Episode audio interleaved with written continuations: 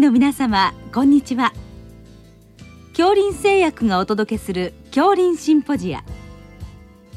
毎週この時間は医学のコントラバシーとして一つの疾患に対し専門の先生方からいろいろな視点でご意見をお伺いしております。シリーズ。職域精神保健の課題の10回目。認知症若年性及び定年延長高齢者雇用時代を迎えてと題して慶應義塾大学生理学特任教授伊藤大輔さんにお話いただきます。聞き手は慶應義塾大学名誉教授斉藤育夫さんです。えー、今日は職域におけるこの、まあ、認知機能障害。まあ、そういったようなことでお伺いいたします。よろしくお願いいたします。えー、今あの60歳定年になってもその後まあ少なくとも5年間定年後を再雇用で働ける時代になってますしそれからえー、まあこれから70歳までどうも行くというような話もあってこういう疾病を持つ職員の方も増えてくるということなんじゃないかなと思うんですけど、まあ、これまでのところあの先生の専門の外来にいらっしゃるようなこの働いている人で、まあ、認知症の可能性のある人ってこれどういった症状でいらっしゃることが多いんでしょうか？産業保険的にあのご依頼をいただくのはやはり仕事上のミストラブルが増えてきたということで、まあ、会社の方からあ専門の物忘れ外来を受診してくださいと、まあ、勧められて受診されるケースが多いと思います。はい、はい。あのまあ、会社ある上司とか同僚がちょっと、ね、あの変じゃないですかっていうことでこれご家族はあまり気づきにくいですか、えーと、高齢者の認知症になりますと通常はあのご家族が、うん、あの認知症外来で一緒にいらっしゃってあの受診することが多いんですけれどもやはりあの初期の軽度認知障害あの初期の記憶障害等ですと、えー、ご家庭ではあまりトラブルにならない、うん、やはり、え、お仕事場で、え、トラブルになる特に専門職ですとかあともともと重要なポジションについている方は軽度の記憶障害認知機能の低下でも大きなトラブルになりますので早期に発見されそして、え、病院に受診される方は多いと思います。ご本人はこれあんまり自覚してないことが多いですか？そうですね。この、えー、認知症というのは病識がないケースもありますので、えー、ご本人はあの、えー、あまり自覚はないんですがただやはり仕事上のトラブルが多くありますのでご本人は不安になっているもしくは困っているというケースがあります。うん、はい、はい、あのまあ65歳以下ですとこの認知症の中でまあどういったことが多いんでしょうか？えっ、と疾患の別ですと、はいすね、やはり一番多いのはアルツハイマー病、はい、これは半分以上になります。次は脳血管性認知症、まあいわゆるストロークが原因になる認知症、うん、そして、えー、これは若年性で特徴なんですが前頭側頭葉型認知症というのが3番目に多いというふうに言われています。はいであのまあ、会社等でご本人が、まあ、じゃあ行ってきますよで、まあ、先生の外来に来ると。と先生の外来では、まあ、どういった診断過程になりますか？まず、まあ、ご本人から症状を聞き、うん、あとはご家族ですね、うん、ご家族からの症状を聞く場合があります、うん、場合によってはあの産業医の先生からお手紙を頂戴をして仕事上のトラブルを、まあ、診療情報提供としていただいてそれを参考にして、えー、いわゆる、まあ、問診を行います。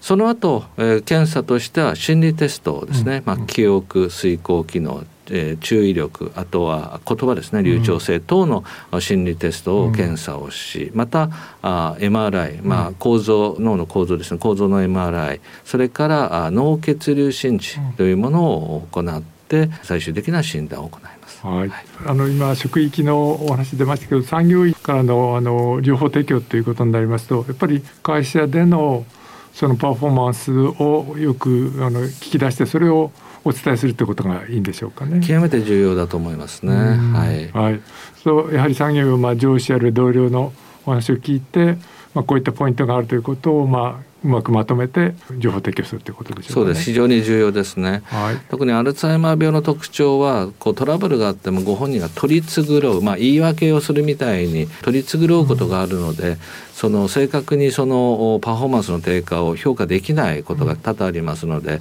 まあ、会社の方からまあ、特に産業医の方からの情報というのは非常に重要でございます。はい。えー、それで今あの診断のお話であの画像診断出ましたけど最近はアミロイドペットっていうのをちょっと聞きますけどこれはどういうことなんでしょうか、はい、認知症で一番多いのはアルツハイマー病なんですがアルツハイマー病の原因はですね脳の中にアミロイドというタンパク質のゴミが蓄積するのが最初の病気の出発点というふうに言われています。そのアミロイドを画像化するのがアミロイドペットでございます、え通常の MRI や脳血流心地グラフィーではそのアミロイドを検出することはできません、えー、ですので今アミロイドペットというのが、えー、特にアルツハイマー病の研究または治験では必須の検査になっております、はい、まだ保険適用ではないわけです、ね、保険適用ではないです。はい。それからあの髄液中のアミロイドを測るということもあるんですそうです。はい。あの腰椎洗浄して髄液を取り、その中でのアミロイドのまあ、えー、毒性の高いアミロイドの比率を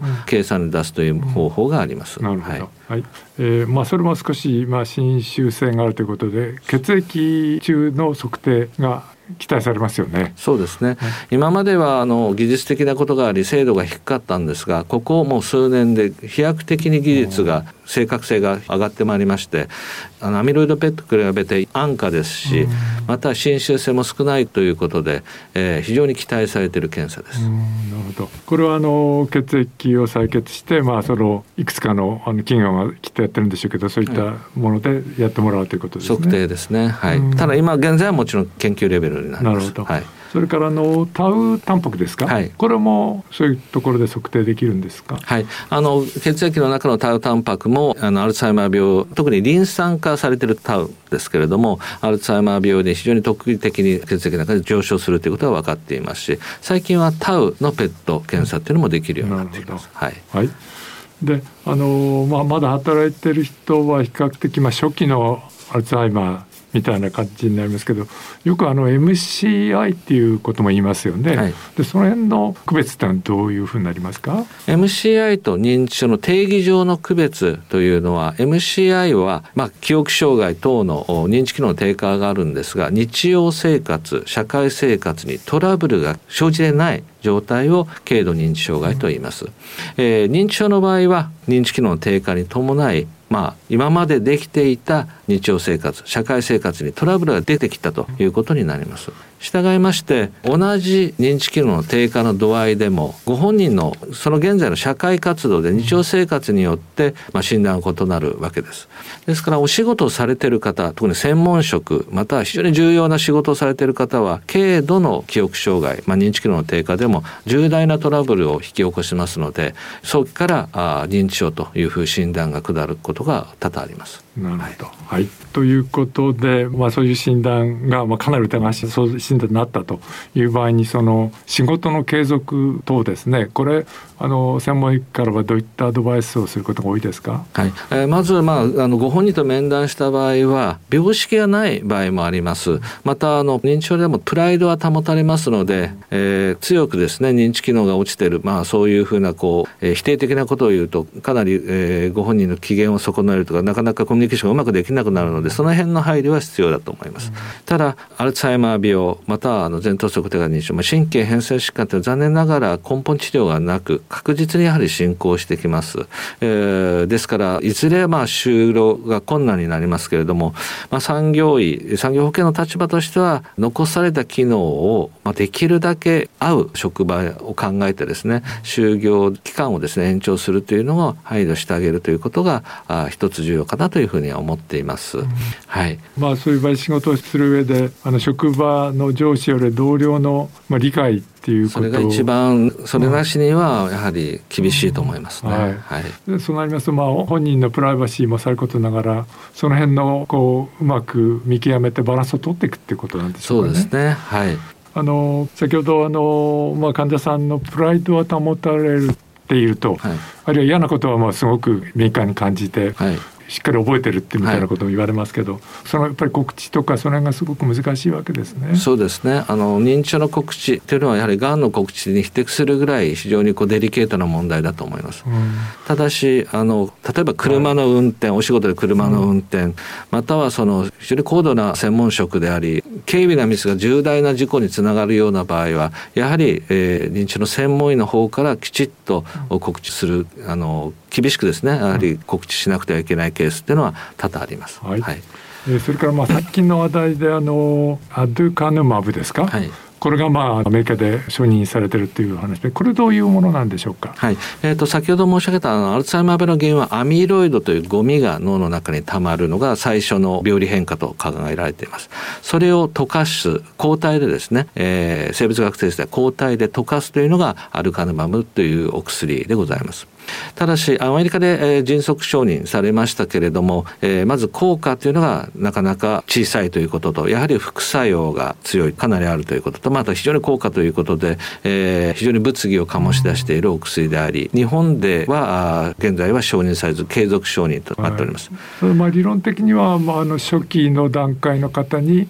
それを使って発症を遅らせるということでしょうかね。そうです。あの適用はアルツハイマー病病理のある軽度認知障害と初期のアルツハイマー病と。いうことになっています。はい、となるとあの先ほど血中濃度で測定するようなことをあの職場検診で将来はやって、まあ、こういったもので発症を抑えていくというのは夢のような話になるんでしょうか。そうですね。あの、今の、まあ、私ども、えー、興味、もしくは、あの、研究の中心というのは、えー、アミロイドの治療というのは、早ければ早いほど効果があるだろうというふうに考えられています。ですから軽度認知障害の方また今最近はですねアミロイドは脳の中に溜まっているが認知機能が正常の方これを全臨床期アルツハイマー病と言いますがあ全く症状のない、まあ、いわゆる働き盛りの方なんですけれどもこういったことをまあ早期に見つけ出してそして、えー、早い段階から抗アミロイド療法を行うことにより、えー、アルツハイマー病に進展するのを抑えたり遅らせたりもしくは予防できるのではないかというふうに考えており、まあ、今研究の中心というのは全臨床期アルツハイマー病に傾きつつあるというふうに言われています。はい、どうもありがとうございました、はい、どうもありがとうございました。シリーズ職域精神保健の課題の10回目認知症若年性及び定年延長高齢者雇用時代を迎えてと題して慶應義塾大学生理学特任教授伊藤大輔さんにお話しいただきました。聞き手は慶應義塾大学名誉教授斉藤育夫さんでした。